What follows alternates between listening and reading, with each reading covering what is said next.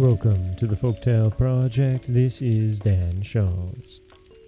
This week, we're starting a rather long tale, and it's one that I'm going to tell you right now at the start. It does not end happily. This is not a fairy tale that ends happily ever after. It is, however, a rather interesting story and I do hope that you enjoy it. It will take us a while to get through, but in the end, I think it's worth it. This is The Yellow Dwarf.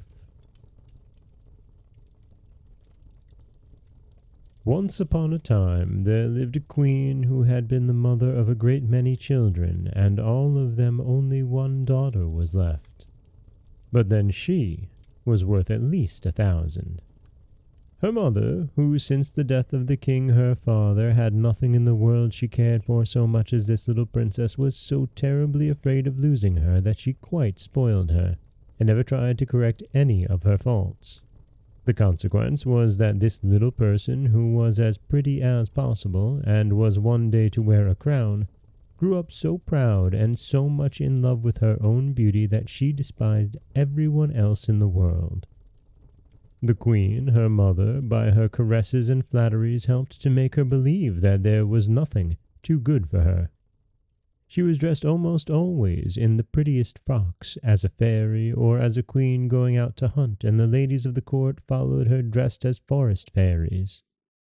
And, to make her more vain than ever, the queen caused her portrait to be taken by the cleverest painters and sent it to several neighboring kings with whom she was very friendly.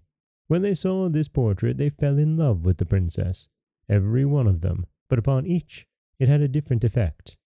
One fell ill, one went quite crazy, and a few of the luckiest set off to see her as soon as possible. But these poor princes became her slaves the moment they set eyes on her. Never has there been a gayer court, Twenty delightful kings did everything they could think of to make themselves agreeable, and after having spent ever so much money in giving a single entertainment, thought themselves very lucky if the princess said, That's pretty. All this admiration vastly pleased the queen. Not a day passed but she received seven or eight thousand sonnets and as many elegies, madrigals, and songs, which were sent her by all the poets in the world. All the prose and the poetry that was written just then was about Bellissima, for that was the princess's name. And all the bonfires that they had were made of these verses, which crackled and sparkled better than any other sort of wood. Bellissima was already fifteen years old, and every one of the princes wished to marry her, but not one dared to say so. How could they, when they knew that any of them might have cut off his head five or six times a day just to please her, and she would have thought it a mere trifle, so little did she care. You may imagine how hard-hearted her lovers thought her, and the queen, who wished to see her married, did not know how to persuade her to think of it seriously. Bellissima, she said, I do wish you would not be so proud. What makes you despise all these nice kings? I wish you to marry one of them, and you do not try to please me. I am so happy, Bellissima answered, leave me in peace, madam. I don't want to care for anyone. But you would be very happy with any of these princes, said the queen, and I shall be very angry if you fall in love with anyone who is not worthy of you. But the princess thought so much of herself that she did not consider any one of her lovers clever or handsome enough for her, and her mother, who was getting really angry at her determination not to be married, began to wish that she had not allowed her to have her own way so much. At last, not knowing what else to do, she resolved to consult a certain witch, who was called the Fairy of the Desert. Now this was very difficult to do, as she was guarded by some terrible lions. But happily, the queen had heard a long time before that whoever wanted to pass these lions safely must throw to them a cake made of millet flour, sugar candy, and crocodile's eggs. This cake she prepared with her own hands, and putting it in a little basket, she set out to seek the fairy. But as she was not used to walking far, she soon felt very tired and sat down at the foot of a tree to rest and presently fell fast asleep. When she awoke, she was dismayed to find her basket empty. The cake was all gone, and to make matters worse, at that very moment she heard the roaring of the great lions who had found out that she was near and were coming to look for her. What shall I do? she cried. I shall be eaten up. And being too frightened to run a single step, she began to cry, and leaned against the tree under which she had been asleep. Just then she heard someone say, Mm-hmm.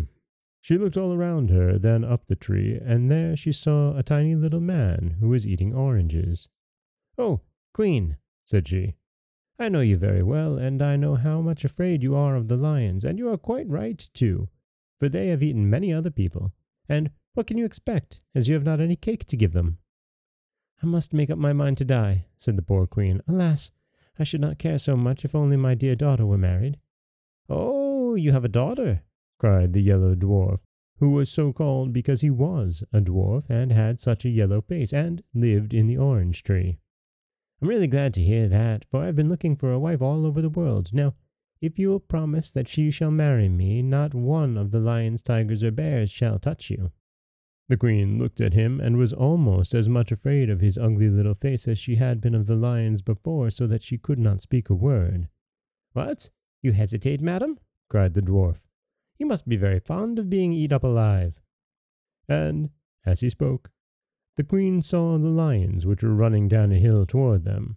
Each one had two heads, eight feet, and four rows of teeth, and their skins were as hard as turtle shells and were bright red. At this dreadful sight, the poor queen, who was trembling like a dove when it sees a hawk, cried out as loud as she could, Oh, dear Mr. Dwarf, Bellissima shall marry you. Oh, indeed, said he disdainfully. Bellissima is pretty enough, but I don't particularly want to marry her. You can keep her. Oh, noble sir, said the queen in great distress, do not refuse her. She is the most charming princess in the world.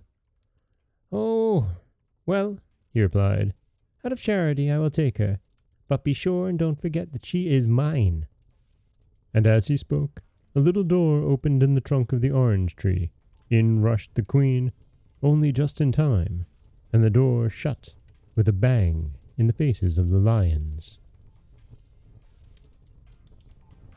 And that is part one of The Yellow Dwarf.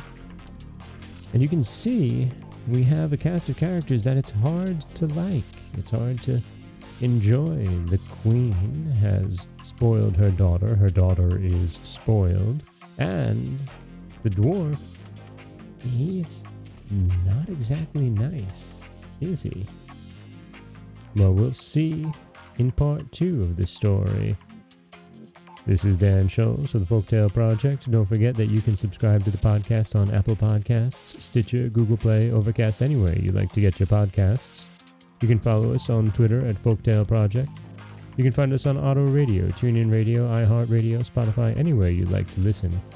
And you can always head over to folktaleproject.com, where you'll find a new story waiting for you every Monday, Wednesday, and Friday. As always, thank you so much for listening.